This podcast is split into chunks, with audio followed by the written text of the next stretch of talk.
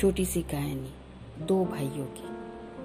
दो, दोनों भाई एक साथ रहता था। ये इनमें से एक भाई नशे और शराब आदि का आदि बन गया था। वो शराब पी के आता और अपना परिवार वालों को मारता पीटता था।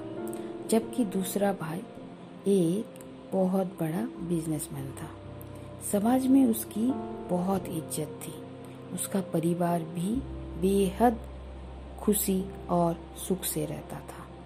लोग जानना चाहते थे कि एक ही माँ बाप की संतान होने के, होने का बावजूद वे इतने अलग कैसे हैं? दोनों एक ही माहौल में पले बड़े थे। बावजूद इन दोनों भाइयों के स्वभाव में इतना फ़र्क था।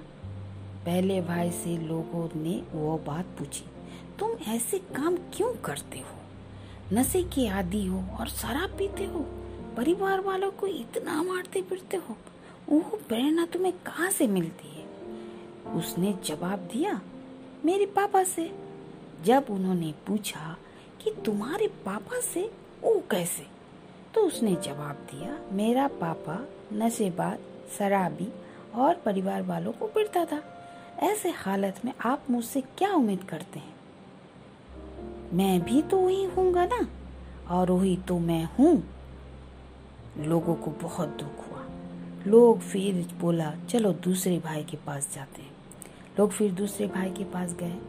उससे भी वही सवाल पूछा और कहा कि आप हर काम सही कैसे कर रहे हैं? आपको वो प्रेरणा कहाँ से मिलती है? सोचिए, उसने क्या जवाब दिया होगा? मेरे पापा से जब मैं छोटा था और अपने पापा को शराब पी के हर गलत, सलत काम करते देखता, हम सबको मारता, पीटता, देखता था, तभी मैंने फैसला कर लिया था कि मैं ऐसा नहीं करूँगा।